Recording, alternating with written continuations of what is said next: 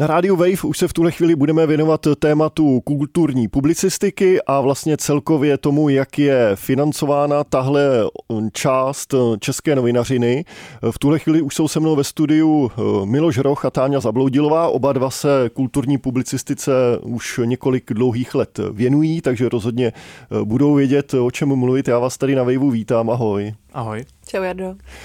Na začátek si řekněme, proč jsme se tady vlastně dneska sešli, co je špatně, možná je to otázka, kterou samozřejmě budeme rozebírat celý tenhle rozhovor, ale pokud byste ji schrnuli, tak co je špatně na finančních odměnách českých kulturních novinářek a novinářů a publicistů?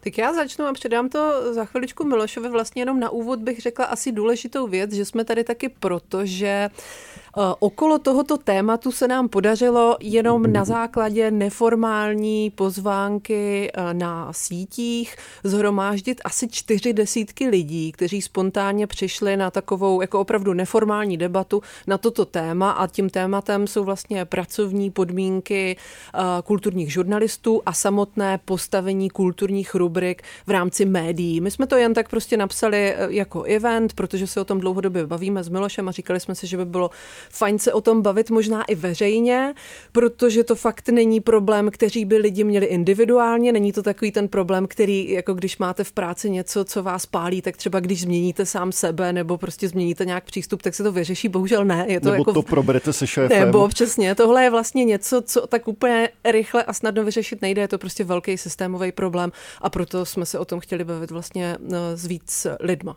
Jak ten systémový problém vypadá? To má určitě několik rovin a souvisí to se samotnou krizí médií, která jako, eh, která se bude s, tím, s tou kontinuální krizí, kterou teďka jako zažíváme s covidem, s válkou, s energetickou krizí, s inflací, já nevím, s čím vším se bude ještě pravděpodobně prohlubovat.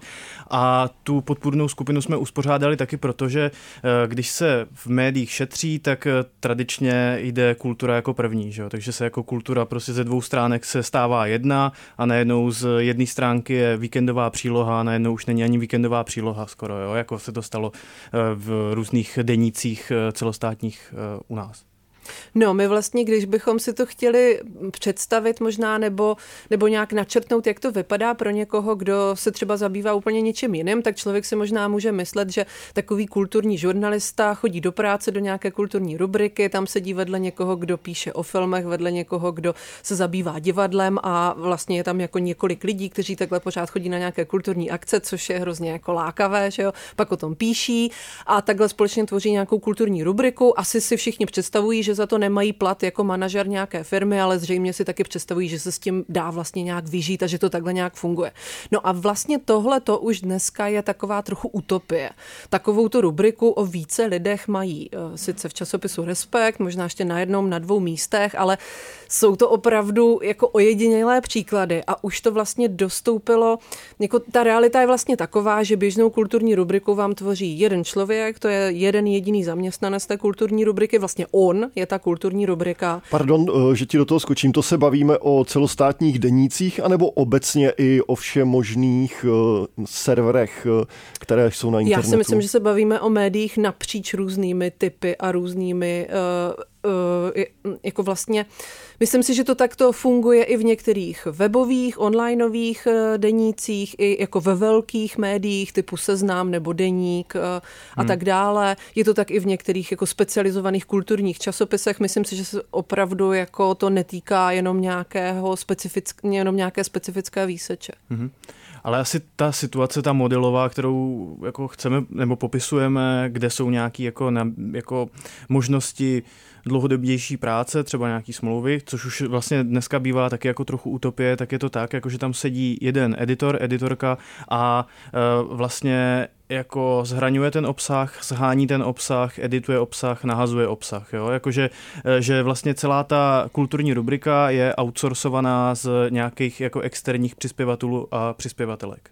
A co se vám pak vlastně děje, když jste tím externím přispěvatelem nebo přispěvatelkou, tak to znamená, že už dávno to není tak, že chodíte na to jedno místo do práce a máte prostě nějakou jako stabilní výhlídku nějakého platu, nějakého růstu, nějaké budoucnosti, nějakých jako výhod v té práci nebo alespoň nějaké základní jistoty. Vlastně nemáte nic z toho. Jste izolovaná, individualizovaná jednotka, pracujete často doma nebo, nebo v kavárně a, a píšete prostě recenze a různé reporty do x médií, každé z nich platí jinak, musíte si to vždycky složitě vyjednávat, kolik vám zaplatí. Velký problém, že vám platí dost málo, eh, spoustu času jako jenom mailujete, děláte produkční práci. Mm.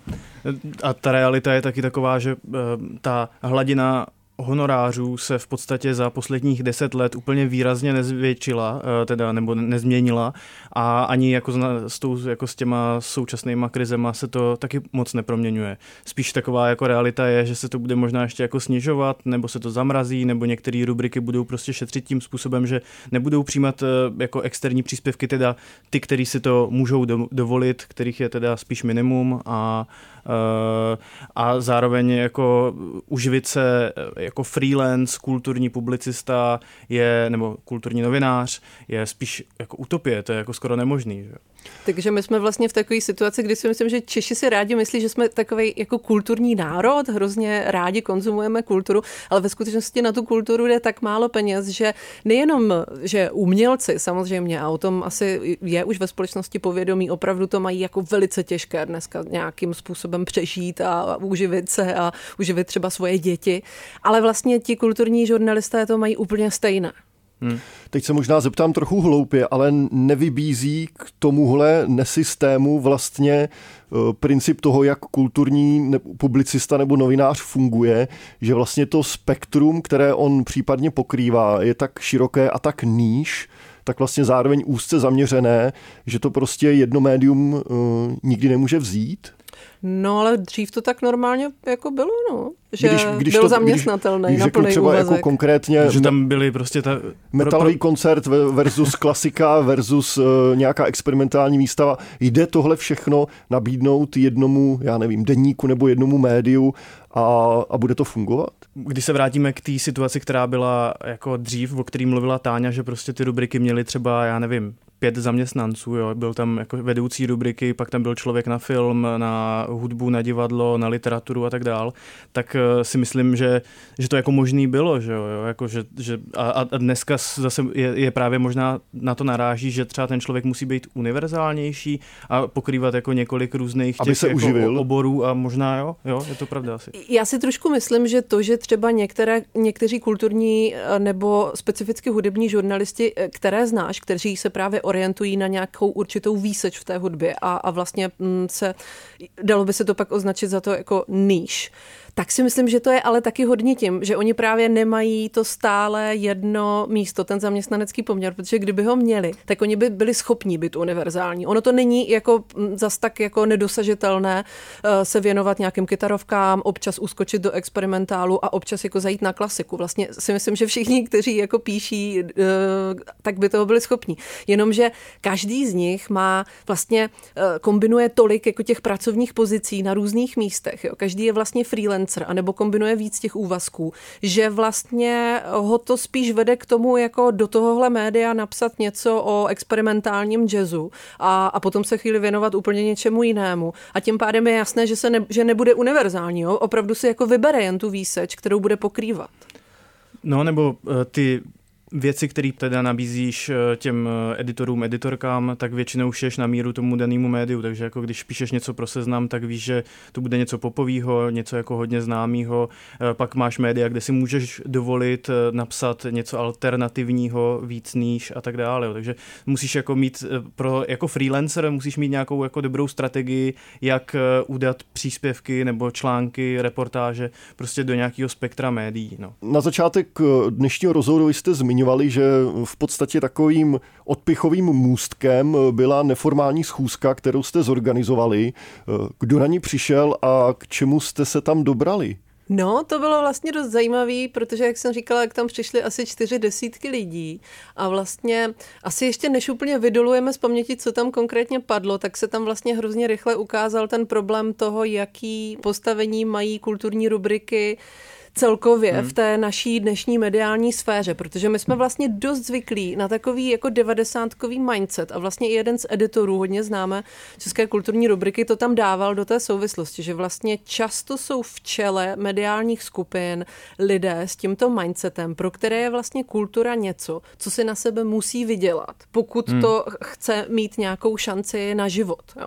Nejsou to lidé, kteří by třeba rozuměli tomu, že určitý obsah by mohl vydělat zase na nějaký jiný okrajovější témat, proto aby ta rubrika byla pestrá a proto, aby si tam mohli najít to své všechna publika a proto, abychom jako opravdu měli vlastně tu reflexi té kultury nějakým způsobem kvalitní, protože jako ono je to obrovský důležité a viděli jsme to třeba za covidu, jakmile jsme všichni museli být doma, alespoň ti, kteří mohli, kteří třeba nepracují v továrně, tak okamžitě všichni eh, jako šli k filmům, k hudbě, ke knížkám, je to vždycky něco, co vás jako vyživuje, pokud zrovna nemusíte pracovat, takže je to obrovsky důležité. A tam se vlastně ukázalo to, jak to vůbec, ale ty média to neodráží. No. Pro ty média je to nějaká okrajová věc. Většina těch eh, zkušeností těch editorů, kteří přišli na to setkání, byla taková, že musí tu kulturu bránit jako nějakou kompetitivní prostě součást obsahu vůči těm ostatním. Jo? Takže eh, jsou taky eh, závislí na tom, jak moc se kliká na články samozřejmě, což je nějak asi pochopitelný, ale možná by to nemělo být ten... To jediné no, to je to, to jediný no. kritérium. Zároveň potom jsme slyšeli nějaké jako zkušenosti editorů, kteří zase mají nad sebou nějaký, dejme dejme tomu osvícený šéf-redaktory, který chápou kulturu jako nějakou statusovou věc, imidžovou věc, v nějakém smyslu teda, eh, jako máte dobrou kulturní rubriku, to znamená, že to něco říká i o, kvalitu, o kvalitě vašeho média, dejme tomu, jo, takže eh, tohle je taky nějaká zkušenost, no, se kterou, se kterou jsme se setkali, ale, ale málo, ob, ob, že? Ale, ale málo a, a zároveň jako, když si vezmete třeba, dejme tomu, kolik eh, kulturních novinářů bylo, já nevím, za posledních 30 let oceněno nějakou cenou, jo, jako, protože to se tam nebere vůbec, já nevím, u novinářské ceny se to nebere vůbec v potaz, že by jako jako rozhovor o kultuře mohl být jako soutěžní příspěvek, dejme tomu. Jo. Já si myslím, že dejme tomu novinářskou křepelku získal Kamil získal Fila, Kamil Fila a Jiří všechno. Peňáz jako v 90. Mm. letech jo, a je to skoro všechno, podle mě. No. Tak, tak to, je, to je jenom jako poznámka k tomu statusu té kultury v českých médiích. No. To se tam vlastně hodně ozývalo, protože na začátek tam právě hodně mluvili editoři a tohle to byla jejich zkušenost a občas oni, když o tom mluvili, tak to skoro znělo jako z nějakého jako 90 hollywoodského filmu, jako kdyby mluvili o sobě jako o nějakých štvancích, jo, kteří v rámci toho média musí pravidelně chodit na velký porady se svým vedením, obhajovat vůbec svoji práci, jo, krýt se před všema možnýma ránama osudu. Prostě. Jo, vlastně tam padla věta, že pracujeme v oboru, do kterého deset let nepřišla vůbec žádná dobrá zpráva. Jo. Vždycky, když vám někdo řekne, že je něco nového, tak vy se bojíte, že se bude prostě downsizovat, že, že prostě bude méně peněz, méně prostoru, že vlastně si říkáte, že možná už půjdete jako úplně, úplně pryč, že se třeba ta kulturní rubrika bude rušit.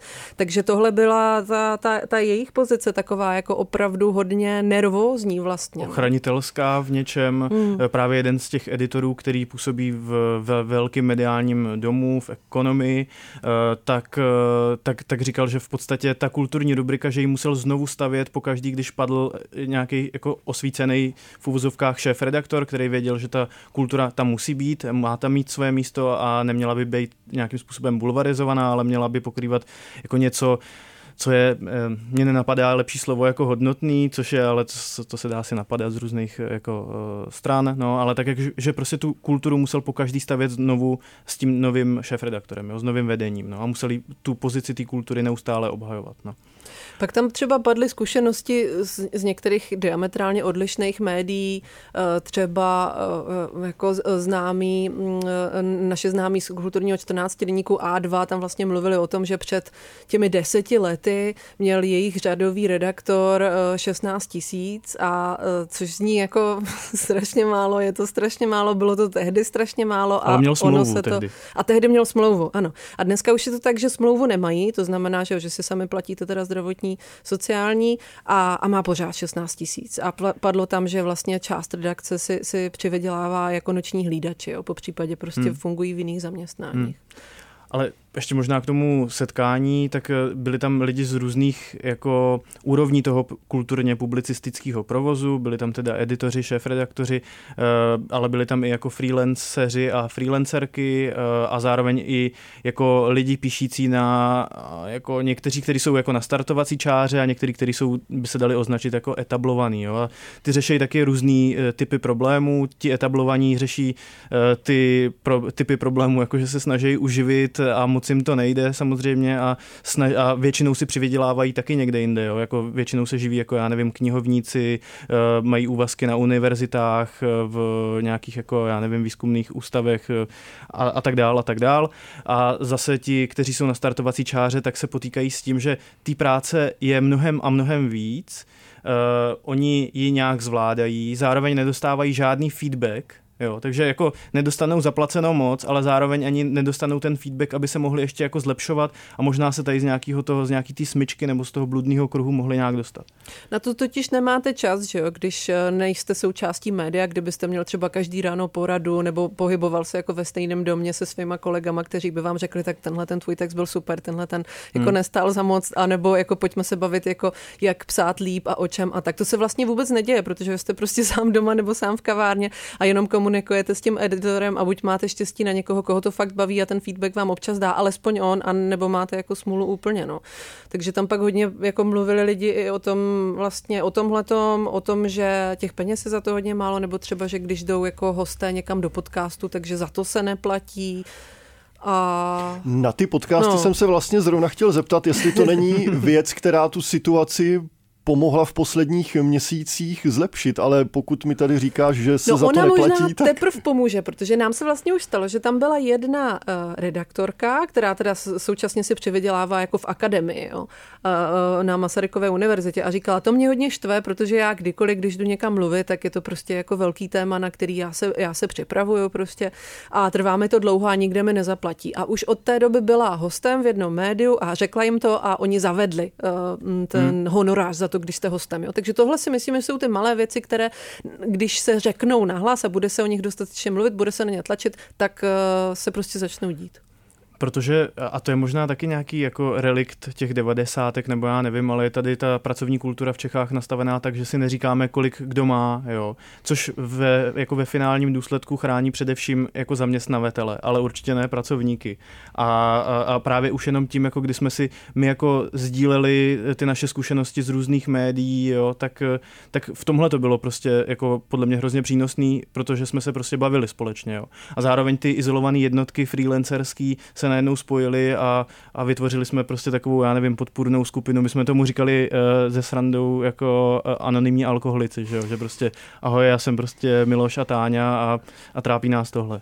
Přesně takhle to tam fungovalo, no. Padlo tam jako dost vlastně mm, fakt věd, který si pamatuju. No. To bylo taky jako jeden z těch zajímavých eh, přínosů pro nás, jo, protože jako jsme se cítili hodně tak trochu zoufale vlastně, že ta situace je hrozně neměná a tak dál, ale, ale už jako na tom setkání se narýsovalo jako několik možných třeba cest, kudy se můžeme vydat eh, do budoucna, taky díky Anešce Bartlový, eh, která řeší poznámkování statusu umělce, který, který se teďka jakoby připravuje v, eh, jako připravuje ho ministerstvo kultury v rámci Národního plánu obnovy, který připravuje zase ministerstvo průmyslu a obchodu a tak dál a bavíme se o tom, jakože by ten status umělce mohl být definován o něco šířeji a mohlo by to eh, být definováno jako status kulturního pracovníka, pracovnice, kam by třeba mohli spadat i lidé píšící o kultuře, jako je tomu třeba v Německu, jo, což by v praxi znamenalo, že by uh,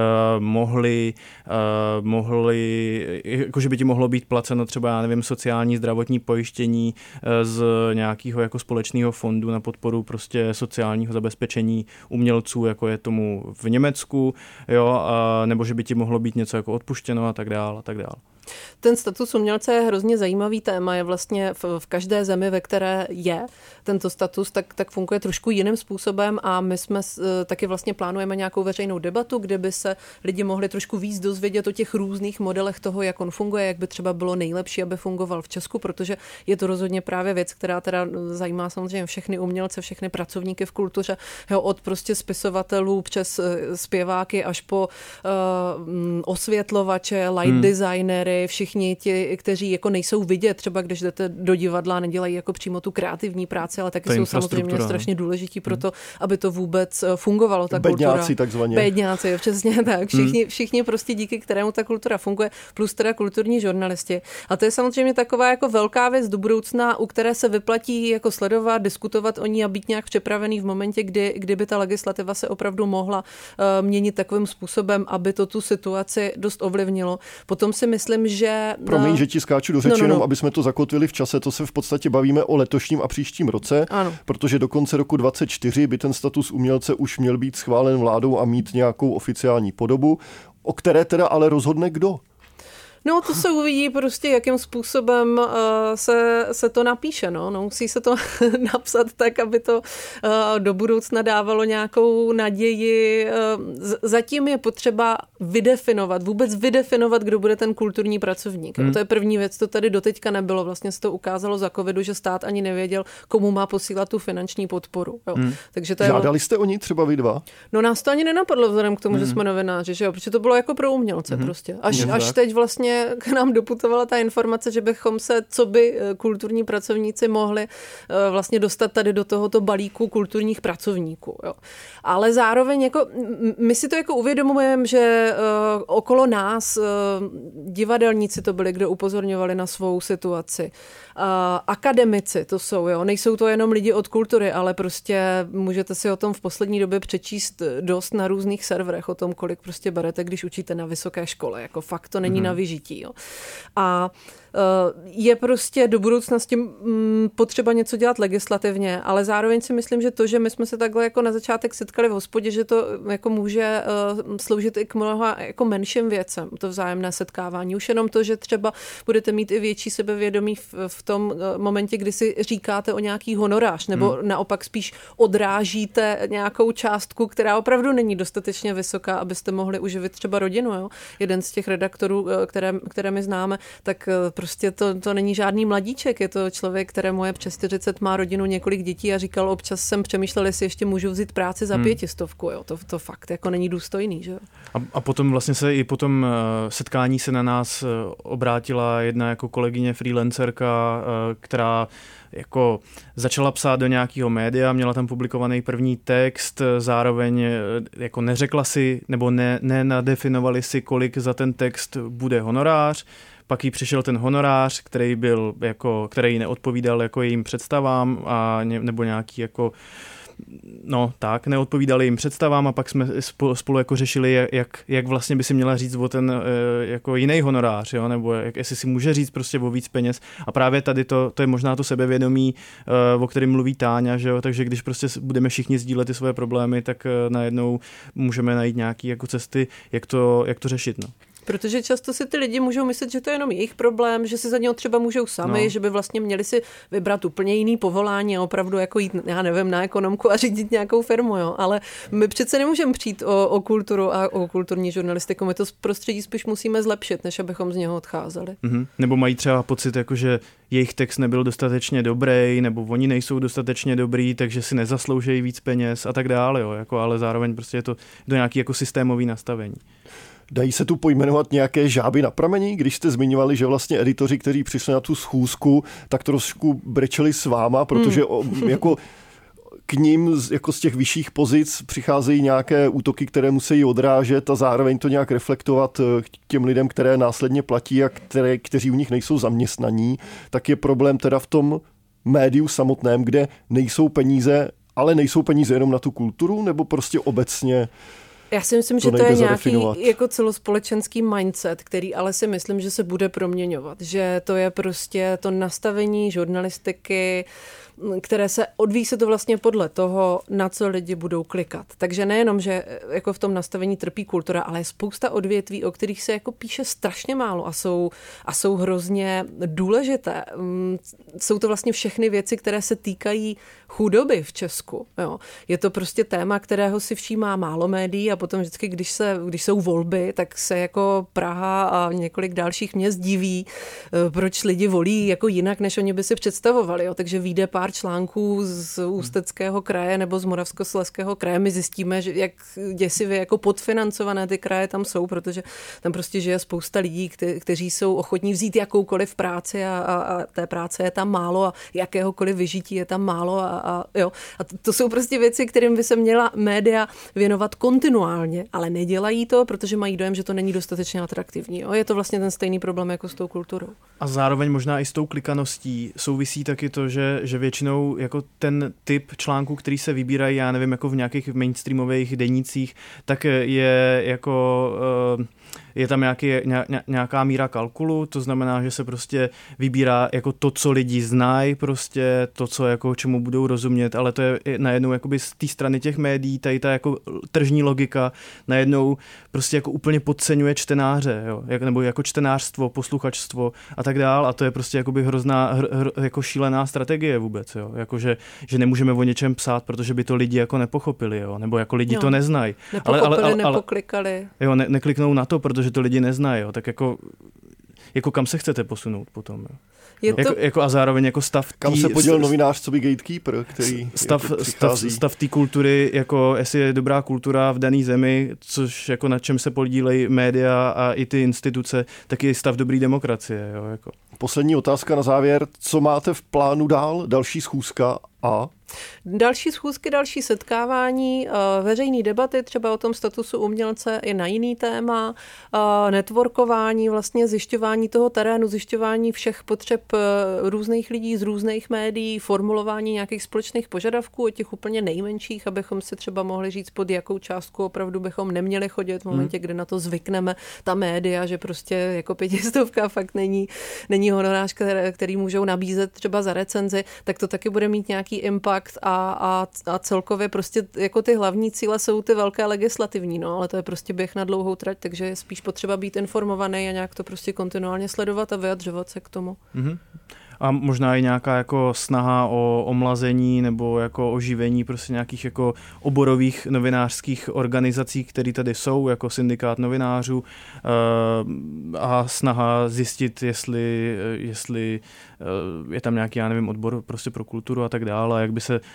s nima dalo spojit a co by to mohlo znamenat a tak dále. Ono už jenom, když spolu víc lidí mluví, tak to vždycky dává nějakou energii, větší, než když jste na to sám. Říká Táňa Zavloudilová, společně s Milošem Hrochem byli hosty u mě ve studiu. Bavili jsme se o financování kulturní publicistiky u nás v Česku a o tom, co s tím do budoucna dál. Díky za váš čas a e, držím palce. Díky moc, Jardo. Díky za pozvání.